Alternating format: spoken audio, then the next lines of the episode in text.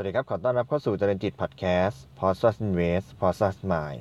เจริญลงทุนกับเจริญจิตครับ วันนี้พบกันเป็น episode ที่ 364 ตลาดหุ้นไทยส่งท้ายเดือนสิงหาคมนะครับ 31 สิงหาคม 2563 นะครับ ปิดอยู่ในแดนลบแล้วก็ลบเยอะด้วยนะครับ แม้ว่าตอนเช้าเนี่ยตลาดหุ้นจะเปิดในแดนบวกเปิดไปได้ถึงบวก 7 จุดนะครับ แต่ว่าตลอดทั้งวันก็ค่อยๆ ปรับลงมา แล้วก็เริ่มมาอยู่ในแดนลบตอนช่วงเปิดตลาดบ่าย แล้วก็ลงไปลบ ปิดที่ 1,310.66 จุดนะครับลดลง 12.65 จุดนะครับมูลค่าการซื้อขาย 54,000 ล้านบาทนะครับต่างชาติขายหนักเลยนะครับขาย 6,400 ล้านบาทนะครับในขณะที่นักทุนกลุ่มอื่น ๆ ซื้อทั้งหมดนะครับโบรกเกอร์ซื้อ 180 ล้าน กองทุนซื้อ 1,310 ล้าน แล้วก็รายย่อยซื้อ 4,900 ล้านบาทนะครับ ลาดหุ้นไทยก็ยังอยู่ในความกังวลนะครับ แล้วก็จริงๆต้องบอกว่า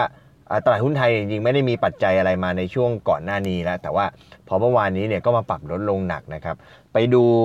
ในส่วนของปัจจัยต่างๆ ก็ไปเจออยู่เรื่องหนึ่งก็คือเรื่องของ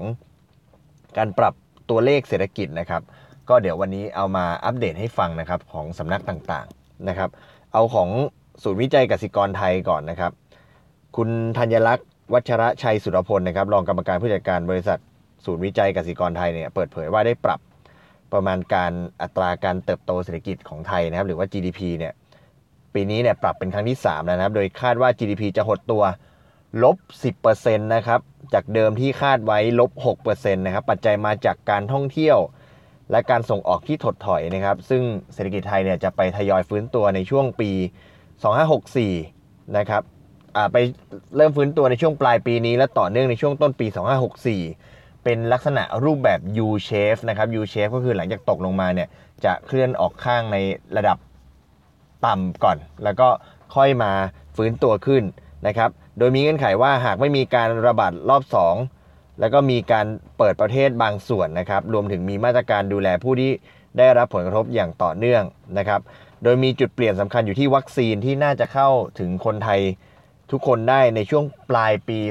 2564 ถึงช่วงปี 2565 นะครับ ช่วงรอยต่อที่มาตรการช่วยเหลือจะหมดลงในเดือนกรกฎาถึงตุลาคมนี้เนี่ยน่าน่าห่วงกลุ่มธุรกิจ SME 3 ล้านรายนะครับที่มีการจ้างงานผูกพัน แล้วก็มีผลต่อรายได้ และก็สภาพคล่องนะครับ ซึ่งที่ผ่านมาในภาครัฐได้มีมาตรการดูแลสภาพคล่องให้กับลูกค้าไปแล้วกว่า 3.6 แสนล้านบาท นะครับแล้วก็คาดว่าจะมีมาตรการออกมาช่วยเหลือเพิ่มเติมในระยะข้างหน้าในช่วง 6-8 เดือนนะครับตามประมาณการความต้องการสภาพคล่องขั้นต่ำในระดับไม่เงินกว่า 1.3 ล้านล้านบาทนะครับเพื่อรองรับค่าใช้จ่ายในการจ้างงานนะครับ โดยก่อนหน้านี้เนี่ยภาครัฐได้ใช้เม็ดเงินดูแลเศรษฐกิจในส่วนที่ได้รับผลกระทบจากโควิด -19 เนี่ยไปแล้วคิดเป็นสัดส่วน 4.5%ของ GDP ซึ่งหากจำเป็นจะต้องกู้เพิ่มเนี่ยก็ยังสามารถทำได้นะครับ ส่วนคุณ นัทพรตรีรัตน์สิริกุลนะครับผู้ช่วยกรรมการผู้จัดการศูนย์วิจัยเกษตรกรไทยเนี่ยกล่าวว่า ปัจจัยการเปลี่ยนแปลงนโยบายการเงินของธนาคารกลางสหรัฐที่ได้มีการเปลี่ยนนโยบายเกี่ยวกับเงินเฟ้อเนี่ยจากเดิมใช้กรอบเงินเฟ้อคงระดับไว้ที่ 2%มาเป็นค่าเฉลี่ยนะครับหรือว่า average inflation นะครับสามารถบวกลบได้เนี่ยจะมีผลกระทบต่อไทยในแง่ค่าเงินบาทที่จะเห็นแนวโน้มแข็งค่าต่อเนื่องตลอดทั้งปีนะครับเนื่องจากค่าเงินดอลลาร์เนี่ย จะยังคงอ่อนค่า โดยมองว่ากรอบค่าเงินบาทปีนี้เนี่ยจะอยู่ที่ระดับ 30 บาท 50 สตางค์ต่อ 1 ดอลลาร์สหรัฐนะครับ อันนี้คือฝั่งของศูนย์วิจัยกสิกรไทยปรับตัวเลข GDP ของไทยเนี่ยจากเดิมคาดว่าปีนี้จะลบ10เอ่อลบ6%ตอนนี้เนี่ยปรับตัวเลขเป็นครั้งที่ 3 แล้วปรับเป็นลบ 10%นะครับข้อมูลมาจากประชาชาติธุรกิจนะครับ ทีนี้มาดูในฝั่งของอทางหน่วยงาน รัฐกันบ้างนะครับ คุณดอนนาคอนธรรมนะครับ ผู้อำนวยการอาวุโสฝ่ายเศรษฐกิจมหาภาคนะครับ ธนาคารแห่งประเทศไทยนะครับ กล่าวว่าการขยายตัวของเศรษฐกิจไทยในปี 64เนี่ยมีความเสี่ยงสำคัญสูงนะครับ โดยเฉพาะหากนักท่องเที่ยวต่างชาติกลับเข้ามาไม่ได้เนี่ยเนื่องจากธนาคารแห่งประเทศไทยเนี่ยคาดตัวเลขนักท่องเที่ยวต่างชาติไว้ที่ 16 ล้านคน ส่วนกระทรวงการท่องเที่ยวและกีฬาคาดไว้ที่ 12 ล้านคน ซึ่งถือว่าต่ำมากแล้วนะครับ คุณดอนบอกว่า ปีหน้าเนี่ยจะได้เห็นสภาพเศรษฐกิจของต่างประเทศฟื้น แต่ไทยเนี่ยอาจจะยังไม่ฟื้น ประเด็นสำคัญที่อยากจะฝากไว้ก็คือรัฐบาลและประชาชนต้องเรียนรู้ที่จะอยู่กับตัวเลขการระบาดของโควิด -19 รายวันที่ไม่ใช่ตัวเลขศูนย์ราย เพราะที่ผ่านมาเนี่ยหลายประเทศยังมีผู้ติดเชื้อเพิ่มขึ้นมากแต่ละวันดังนั้น ต้องอยู่กับสิ่งนี้ให้ได้นะครับ กิจกรรมเศรษฐกิจจะต้องเป็นไปตามปกตินะครับ ในขณะที่หากหากทางไทยเนี่ยเกิดการระบาดอีกครั้งและยอมให้กิจกรรมหายไปทั้งหมดเหมือนกับการระบาดครั้งแรกเนี่ย ก็จะกระทบหนักดังนั้นต้องหาวิธีเรียนรู้กับสถานการณ์ที่เกิดขึ้นโดยภาครัฐต้องมีวิธีการให้เกิดความมั่นใจ เพราะไม่รู้สถานไม่รู้ว่าสถานการณ์จะดีขึ้นเมื่อไหร่นะครับ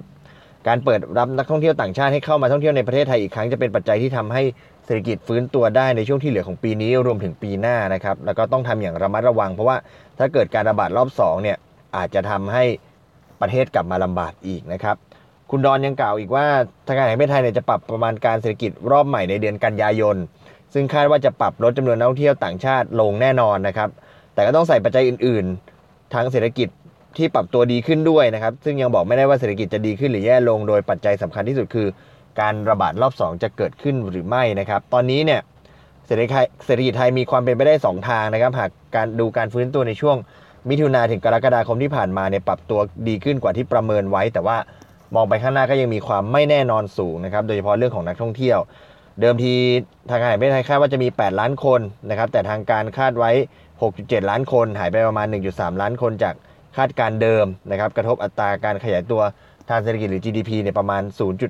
0.5%รวมถึงความเสี่ยงของการระบาดรอบ 2 ด้วย ซึ่งจะเอามาคำนวณในการ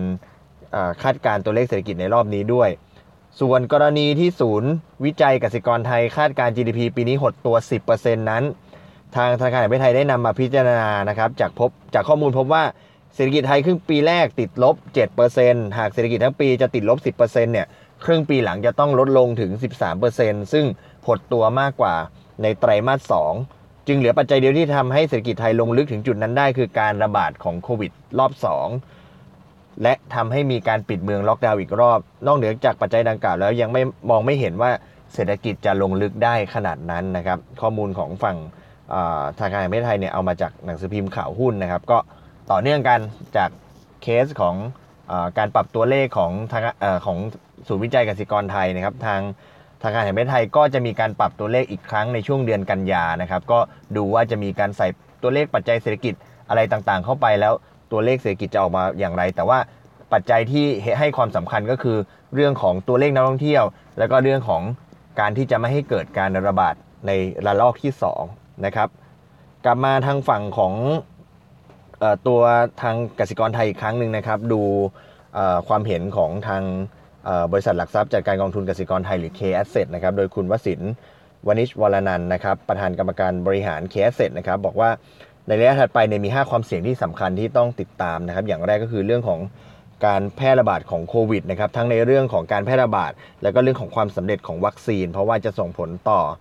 การฟื้นตัวของเศรษฐกิจและก็ความเชื่อมั่นนะครับ ปัจจัยที่ 2 ก็คือการเลือกตั้งของสหรัฐนะครับ หากมีความไม่แน่นอนจะเพิ่มความเสี่ยงด้านการเปลี่ยนแปลงนโยบายของสหรัฐนะครับ ปัจจัยที่ 3 คือความขัดแย้งทางการค้าระหว่างสหรัฐกับจีนนะครับ ยังมีความเสี่ยงในแง่ของการกีดกันทางการค้านะครับ แล้วก็ ปัจจัยที่ 4 ก็คือบรรยากาศทางเศรษฐกิจจากความเชื่อมั่นของผู้บริโภคที่ลดลงนะครับอาจจะส่งผลต่อภาคการลงทุน แล้วก็ภาคแรงงานที่จะฟื้นตัวได้ช้าลง แล้วก็ส่งผลต่อเนื่องไปยังการบริโภคแล้วก็การเติบโตทางเศรษฐกิจ แล้วก็สุดท้าย ปัจจัยสุดท้ายคือเรื่องของคุณภาพสินทรัพย์ที่ด้อยลงนะคุณภาพสินทรัพย์ก็หมายถึงเรื่องของตัวคำกังวลเรื่อง NPL เรื่องของการชำระคืนหนี้เป็นต้นนะครับนอกจากนี้ในปัจจัยในประเทศยังมีความเสี่ยงการแพร่ระบาดของไวรัสโควิดรอบที่2นะครับรวมถึงการ ฟื้นตัวเศรษฐกิจ แล้วก็ความเสี่ยงเรื่องการเมืองด้วยนะครับ ด้านการลงทุนในช่วงที่เหลือของปีเนี่ยคุณวสินก็กล่าวว่า เนื่องจากสภาพคล่องส่วนเกินที่ล้นตลาดนะครับจากการที่ธนาคารกลางทั่วโลกเนี่ยดำเนินนโยบายแบบผ่อนคลายเพื่อช่วยเศรษฐกิจดังนั้นคาดว่าตลาดการเงินจะเผชิญภาวะดอกเบี้ยต่ำแล้วก็ยากที่จะเห็นทิศทางของดอกเบี้ยกลับมาเป็นขาขึ้นได้นะครับ ก็อันนี้เป็นความเห็นของทางประธาน กรรมการบริหารนะครับทาง K Asset นะครับพูดถึง 5 ปัจจัยที่น่าจะต้องพิจารณาในช่วงถัดไปนะครับในส่วนของอการลงทุนนะครับในช่วงที่เหลือของปีนะครับก็เอามาอัปเดตกันนะครับ เมื่อวานนี้ตลาดหุ้นลงนะครับ ก็ไม่ได้มีปัจจัยอะไรมากนะครับ แต่ว่าดูจากตัวเลขหลาย ๆสำนักเนี่ยก็เป็นเรื่องของการความกังวลตัวเลขเศรษฐกิจมากกว่า แล้วก็เรื่องของโควิด ซึ่ง ถ้าหลาย ๆ ท่านติดตามข่าวเนี่ยตอนนี้เนี่ยในตามชายแดนบ้านเราเนี่ยมีความกังวลโดยเฉพาะทางฝั่งของประเทศเมียนมาเนี่ยมีความกังวลมาก ๆ ในเรื่องของออตัวเลขของผู้ติดเชื้อโควิดที่เพิ่มสูงขึ้นนะครับในประเทศของเขาแล้วก็ตอนนี้เนี่ยตามชายแดนเราก็มีความกังวลมาก ๆ ในการที่กังวลว่าจะมีผู้ที่หนีข้ามฝั่ง เข้ามาในบ้านเราหรือเปล่าลักลอบเข้ามาหรือเปล่า แล้วก็มีความเสี่ยงที่จะนำเอาเอ่อเรื่องของเชื้อโควิด เข้ามาในบ้านเราด้วยหรือเปล่านะครับ เพราะฉะนั้นก็เป็นปัจจัยที่ต้องติดตามในขณะที่เอ่อตัวเราเองก็ยังต้องคงต้องระมัดระวังในส่วนของเรื่องของโควิด กันต่อไปทั้งในภาครัฐ แล้วก็ภาคส่วนบุคคลของพวกเราเองทุกคนด้วยนะครับ ก็เอามาอัปเดตให้ฟังกันนะครับสำหรับตัวเลขเศรษฐกิจต่างๆ ที่ที่ตามมาที่ที่เกิดขึ้นแล้วก็ สอดคล้องกับตัวเลขภาวะตลาดหุ้นที่ปรับตัวลดลงแรงเมื่อวานนี้นะครับก็เชื่อว่าน่าจะเป็นประโยชน์ วันนี้ขอบคุณที่ติดตามนะครับ แล้วพบกันใหม่ใน episode ถัดไป วันนี้ขอบคุณและสวัสดีครับ